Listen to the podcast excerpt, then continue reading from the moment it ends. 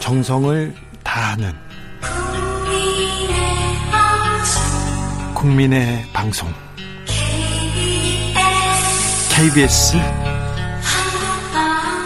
주진우 라이브 그냥 그렇다고요.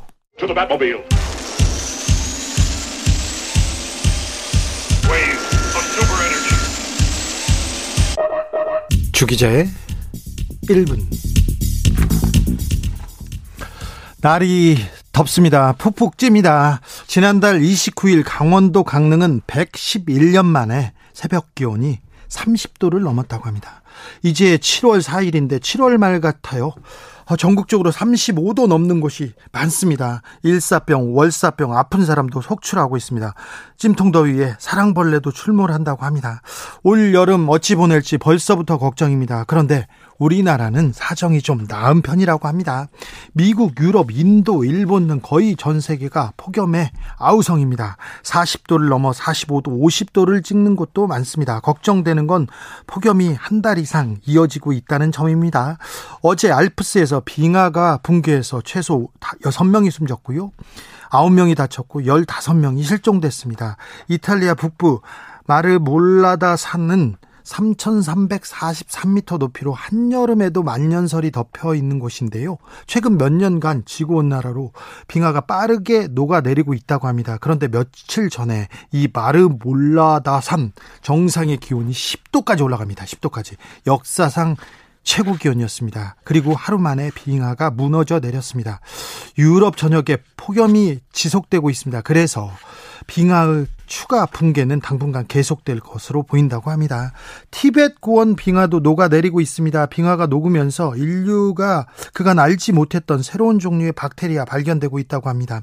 중국, 덴마크, 호주 공동연구팀이 티벳 고원 빙하에서 천 개 넘는 박테리아를 발견했는데요. 이 중 80% 이상이 처음 발견된 박테리아라고 합니다.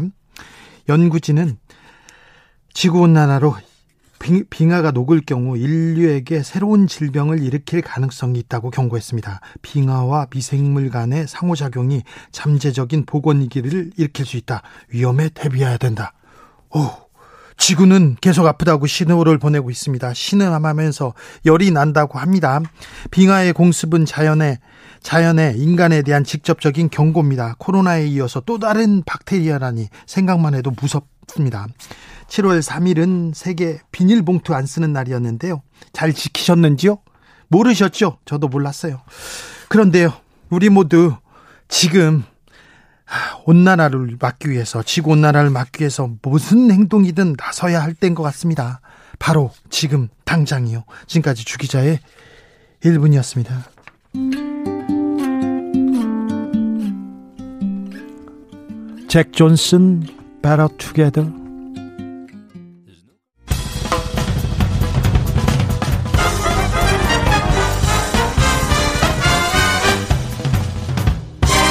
훅 인터뷰 모두를 위한 모두를 향한 모두의 궁금증 흑 인터뷰 7월 7일 이번 주 목요일에 이준석 대표의 윤리위 결과 발표됩니다. 이준석 대표에게는 문명의 한 주인데요. 아, 월요일이면 보통 국민의힘 최고위원 최고위회의가 열립니다. 오늘은 이 대표 뭐 모두 발언도 백브리핑도 거부했다고 하는데 왜 그랬죠? 그리고 이준석 대표는 최고위원 어, 말을 안 했고요. 배현진 최고위원은 모습을 드러내지 않았다고 합니다. 어찌된 일인지 좀 물어볼까요? 국민의힘 분위기 좀 자세히 알아보겠습니다. 정미경 최고위원 안녕하세요.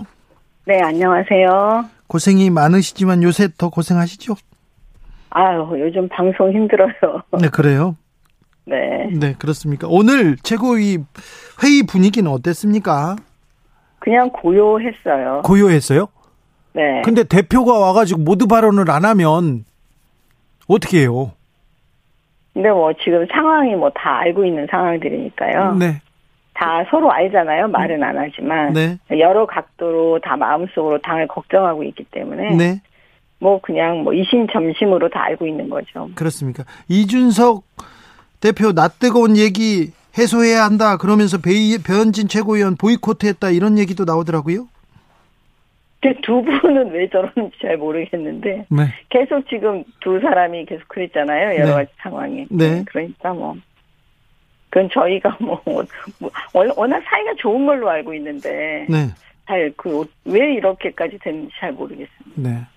이준석 대표 출범하고 몇 번에 이렇게 이렇게 뭐라고 해야 되나 고비가 있었는데 그때마다 이제 또 정미경 최고위원이 불러다가 이게 조, 조정하고 조율도 하고 그래가지고 이렇게 넘어온 거 왔다 이렇게 얘기 들었는데요.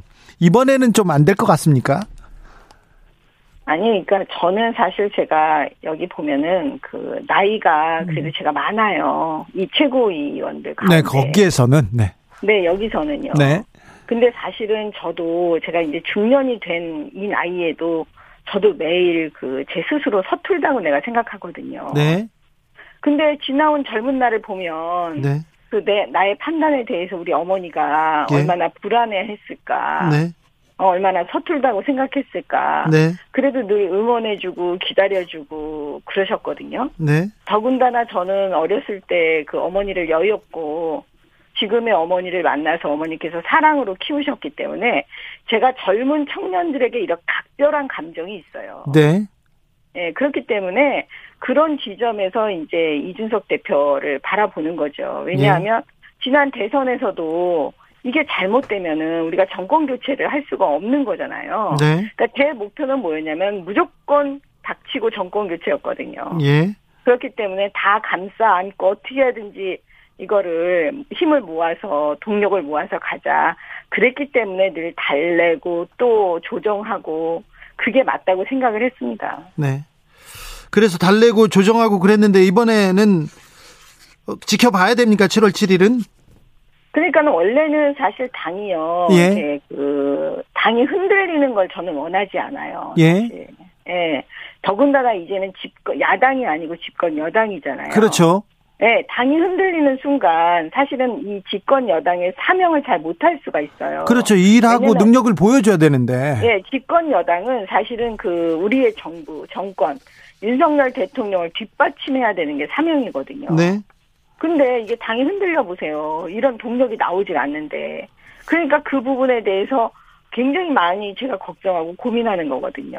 그러니까 사실은 이것도 정치적으로 다 해결할 수 있었는데 예. 이게 갑자기 뜬금없이 윤리위에서 이렇게 해버리니까 네. 진짜 진짜 이게 알 수가 없는 거예요. 너무너무 걱정 많이 하고 있어요. 그런데 아무튼 지금 계속해서 정권 초기에 윤석열 대표 대통령 측과 이준석 대표 측이 충돌하는 모양새입니다. 아, 그러니까 꼭 이렇게까지 하지 않아도 정치적으로 잘 해결할 수 있었는데 그런 안타까움이 계속 많고 네. 또 저처럼 걱정하시는 분들도 저는 많다고 알고 있어요. 예, 예. 자, 7월 7일 나오는 결과에 따라서 많은 많은 변수가 생기겠네요. 그렇죠. 이것도 이제 어떻게 예단하기가 좀 어렵잖아요, 사실은. 되게 조심스러운 것도 있고. 네. 그러니까 지켜보면서 이제 이게 살아서 움직이는 생물이니까 제가 수사를 해봤지만 수사도 그렇거든요. 근데 예. 이 정치도 똑같아요. 이것도 살아서 움직이는 생물이라 예. 어떤 방식으로 어떤 일이 벌어질지 모르니까 예측 가능성이 없으니까 사실 더 불안한 것 같습니다. 징계 징계 당할 것이다. 이런 뭐 예측이 점점 높아지고 있습니다. 아니 가능성이지만. 여론 여론은 안 좋은데 네. 사실은 이제 그런 걸 예단하긴 되게 어려워요. 더군다나 제가 최고위원이기 그렇죠. 때문에요. 그렇죠. 예. 예, 여기서 진짜 말 한마디, 뭐, 이 구절 하나, 단어 하나가 굉장히 조심스러워요. 네, 네. 어, 이, 이준석 대표는 어떻게 하겠다 이런 얘기는 안 합니까? 이준석 대표는 그 무슨 얘기를 하고 이렇게 그 의논을 하고 하는 스타일이 아니에요. 예. 다만 이제 우리가 보고 이건 아니다 싶을 때 이건 아니다. 그렇게 해서는 안 된다. 이제 이런 얘기들을 주로 많이 하는 거죠. 예. 임기를 채우지 못하고 사퇴할 경우 당내 혼란은 더 심화될 것 같다 이렇게 얘기하는 분들은 많습니다. 아니, 뭐, 제가 말씀드렸지만 그 윤리위에서 어떤 결과가 나와도 네. 얼마나 당이 흔들리고 힘들겠어요. 그거는 누구나 다 예측할 수 있는 거잖아요. 네. 그래서 걱정하는 거고요. 예. 근데 뭐 그거를 세분화돼서 이렇게 될 때는 이렇게 되고 저렇게 됐고 저, 저렇게 된다 이렇게 예단할 수는 저는 없다고 봐요. 알겠습니다. 예. 자, 박순애 교육부 장관 이렇게 임명했습니다. 그리고 김승겸 임명했고요. 그다음에 송홍역 송홍열 공정거래위원장 이렇게 임명했는데 지명했는데 이 부분은 어떻게 보시는지요? 지금 그 이제 김승희 보건복지부 후보자는 자진 사퇴를 하지 않았습니까? 예. 그리고 이제 다른 경우에는 또 이제 속도를 내서 네. 또 대통령께서 이제 결정을 해서 이제 임명을 한 거니까 네. 또 그 부분은 그 부분대로 또 인정하고 가야 되지 않을까 싶어요. 네. 박순애 장관 후보자는 조금 음주운전 이게 좀 걸리네요. 아니 이제 그래서 예. 제- 저희가 이제 사실 저는 청문회를 그래서 해야 된다고 말씀을 드린 거거든요. 그렇죠. 그 전에도 계속 말씀하셨어요. 네. 예, 저는 계속 청문회를 통해서 국민 눈높이에서 우리 국민들이 어떻게 보여주시는지 예. 반응들을 그걸 보고 국민 눈높이에 따라야 한다는 게 제 생각이에요. 그렇죠. 왜냐하면 이게 또 어로- 언론이나 그 여론에 의해서 그냥 여론 재판으로 가서는 좀 안 되지 네. 않나라는 생각을 했거든요. 네. 왜냐하면 그렇게 따지면 그렇죠. 물론 제가 이 지점이 또 민주당을 거론하면 민주당 쪽에서 왜 맨날 핑계대냐 막 이렇게 얘기할 수도 있지만 네. 사실 이 음주운전이나 논문 중복 이 부분은 꼭 그 박순애 후보자 아닌 경우에 예를 들어서 민주당이 대선 후보였던 이재명 후보자한테도 다 지금 걸려 있는 부분이었잖아요. 그분은 장관 못 하셨어요. 그래 가지고. 아니 그래서 제 얘기는 네. 그 부분을 추천을 했죠. 네. 그러니까 장관을 추천하든 각 당에서 네. 후보자를 추천하든 공천할 때요. 예, 예. 그 기준이 있거든요. 네, 네. 그렇죠. 네, 그러니까 그 기준에 봤을 때 과연 박순애 장관 후보자에 대해서 과연 네. 이 국회의원들이 뭐라고 말할 수 있느냐 정치인들이 네. 이런 지점을 제가 혼자 속으로 생각하면 그렇죠. 결과적으로 국민들께서 어떻게 바라보시는 게 제일 중요하니까 예. 청문회를 반드시 거쳐야 된다라고 저는 맞아요. 사실은 예 주장하는 거거든요. 국민들도 그렇게 바랬어요. 네, 그런데 아무튼 임명돼 버렸습니다. 이건 국회가 잘못한 거예요. 국회가 민주당이 예. 이제 청문회 했어야 돼요. 네, 그것도 민주당이 아니, 잘못한 싸우더라도. 네. 겁니까? 청문회를 맞아요. 청문회는 해야 돼요. 저는 저는 그렇게 생각해요. 서로 싸우고 안 하더라도 그럼 청문회 요 부분만은 하자 그러면서 민주당이 그걸 이끌고 나갔으면 국민들은 민주당 편이었을 것 같아요. 그래요? 네. 알겠습니다. 민주당이 잘못했군요. 저- 다수당이잖아요. 다수당. 그러니까 잘못이 아니고 네, 책임 있는 행동을 못 한 거죠. 네, 알겠습니다. 공정위원장 후보자 송홍열 후보자 이분은 또 성희롱 경력이 있어요. 왜이그뭐 대통령하고 연수원 동기라는데 왜 이런 분만 이렇게 친분 있는 분만 임명될까요? 아, 그래서 제가 사실은 그것도 언론만 보고 지금 얘기하니까 제 생각에 그런 여러 가지 부분을 청문회를 통해서 진짜 한번 걸러갔으면 네, 그렇죠. 좋았을 텐데 하는 그런 아쉬움이 계속 남는다니까요. 그렇죠. 청문회 왜냐하면 지금 네. 언론에서만 얘기하고 그 본인들 목소리가 나오질 않고 어차피 심판하시는 분들은 국민들이잖아요. 예. 네. 예. 그러니까 아 이 정도는 국민들이 괜찮다 네. 이렇게 보실 수도 있는 거고 사안별로 다 다를 수 있으니까요. 그렇죠. 를 청문회를 옹호하는 게 아니라 그렇죠. 예, 저는 그래서 청문회를 딱 거치고 나면 아 이 사람은 되는구나 안 되는구나 이게 이미 다 나오거든요. 그때는 언론도요. 그냥 언론의 입장에서만 얘기하는 게 아니라 국민 눈높이에 쓰려고 노력하잖아요. 예, 예. 그렇습니다. 맞아요. 네. 청문회 장에서 이렇게 다 올려놓고 국민들한테 판단하게 했으면 좋았는데 아무튼 네. 몇 분은 그냥 임명됐습니다. 국회가 안 열리고 또. 또 대통령 임명해서요. 저 대통령 지지율이 하락세를 벗어나지 못하고 있는데 어, 어떻게 보세요? 그 배경에 대해서?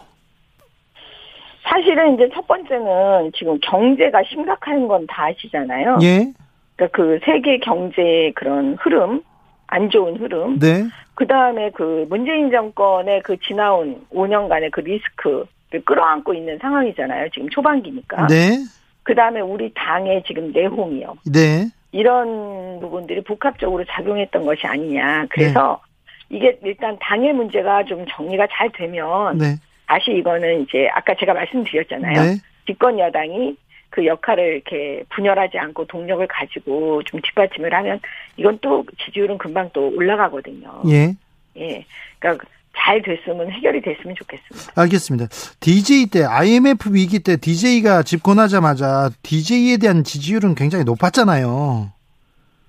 그때하고는 조금 다른 게요. 네, 그 전에는 사실은 우리가 탄핵을 겪으면서 네, 이렇게 온 건 이번이 처음이잖아요. 예, 그때는 사실 이런 탄핵의 역풍 보수 정당이 그런 걸 그런 게 있었던 적이 없었잖아요. 그렇죠. 대통령에 대해서. 예.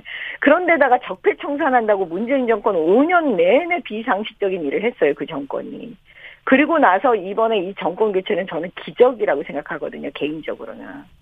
그러니 그 이 지금 문재인 정권 5년 내내 적폐청산을 통해서 무슨 일이 벌어졌냐면요. 사실은 너무나 이념적으로 이 국민들을 갈라놨어요.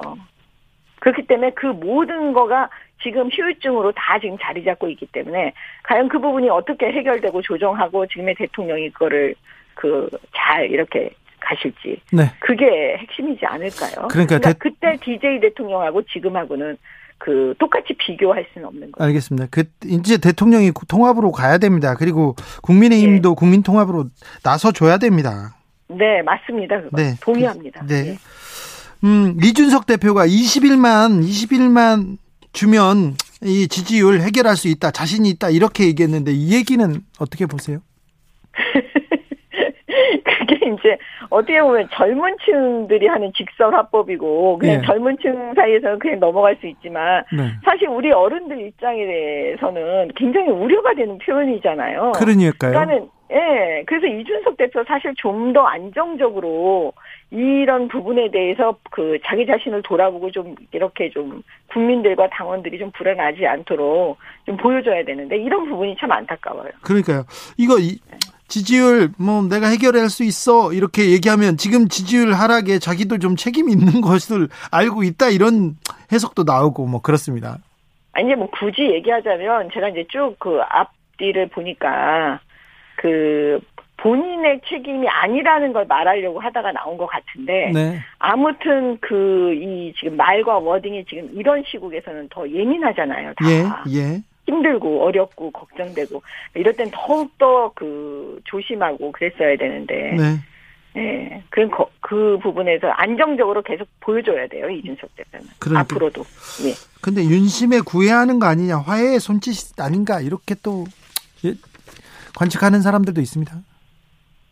아, 관측은 뭐 요즘 그 모든 다, 모두 다 자기 입장에서 다 관측을 하기 때문에요. 네. 그럴 수도 있고 뭐 아닐 수도 있고 뭐 그러는데 그 지난번에 그 대통령 돌아오실 때 음. 귀국하실 때 그 배웅 나간 거는 저는 당연히 당 대표가 해야 되는 도리라고 봐요. 예. 예. 네. 적, 뭐, 극적인 화해, 그런 거는 없을까요? 아니 세상에 없는 건 없어요. 네. 예, 뭐든지 일어날 수 있어요. 네. 저, 그럼요. 대선 직전에도 극적으로 화해했지 않습니까? 대통령 측하고 예. 이 대표가. 근데 이번엔 네. 그럴 가능성도 있습니까? 극적화해가 아니라 그때는 대통령께서 끌어안아 주셨죠. 예. 이번에는요. 글쎄요. 글쎄요. 네. 이제 이 당에 대한 걱정이 다 지금 각자 자기 입장에서 다 걱정을 할 거거든요. 뭐 예. 어떻게 걱정을 안 할 수가 있겠어요, 그죠? 예. 예. 그러면 그 걱정하는 목소리가 목소리가 대통령께도 전달이 저는 될 거라고 봐요. 예. 왜냐하면 우리 대통령께서는 대통령이시면서 또 국민의 힘의 어른이시거든요. 네. 그러니까 이걸 주의 깊게 당의 문제를 보시고 계시지 않을까. 네. 예, 저는 그렇게 생각합니다. 아무튼 당 이 문제가 좀 해결돼야 뭐 정부 여당이 뭐 어, 이제 국정 개혁으로 그다음에 뭐 국정 과제 수행하러 이렇게 간다 얘기가 나올 텐데 매번 지금 이준석 대표 어떻게 되냐 거치 어떻게 되냐 윤리위 어떻게 되냐 이런 뉴스만 나옵니다. 아, 그러니까 얼마나 속상하겠습니까. 네. 그러니까 이 지- 윤리위로 지금 올라가고 난 다음에 이 기간이 길어지다 보니까 네. 그만큼 이제 당이 흔들리는 거거든요. 예. 예. 그래서 뭐 다 아는 얘기지만 그 다 그 부분을 걱정하고 있는 거죠. 네. 7월 7일에는 마무리가 됩니까? 아니면 또 이어집니까? 그것도 할 수가 없어요. 그래요? 예. 수렁에 이렇게 아무도 답을 제가 볼 때는 그건 아무도 답을 내지 못하지 않을까요? 그러게요. 예. 지금 늪에 빠져버린 건가? 그렇죠.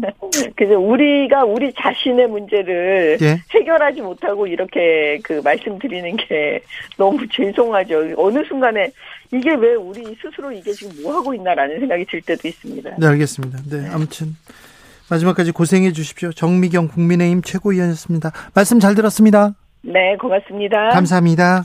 네. 정치 피로, 사건 사고로 인한 피로, 고달픈 일상에서 오는 피로. 오늘 시사하셨습니까? 경험해 보세요. 들은 날과 안 들은 날의 차이. 여러분의 피로를 날려줄 저녁 한 끼 시사. 추진우 라이브.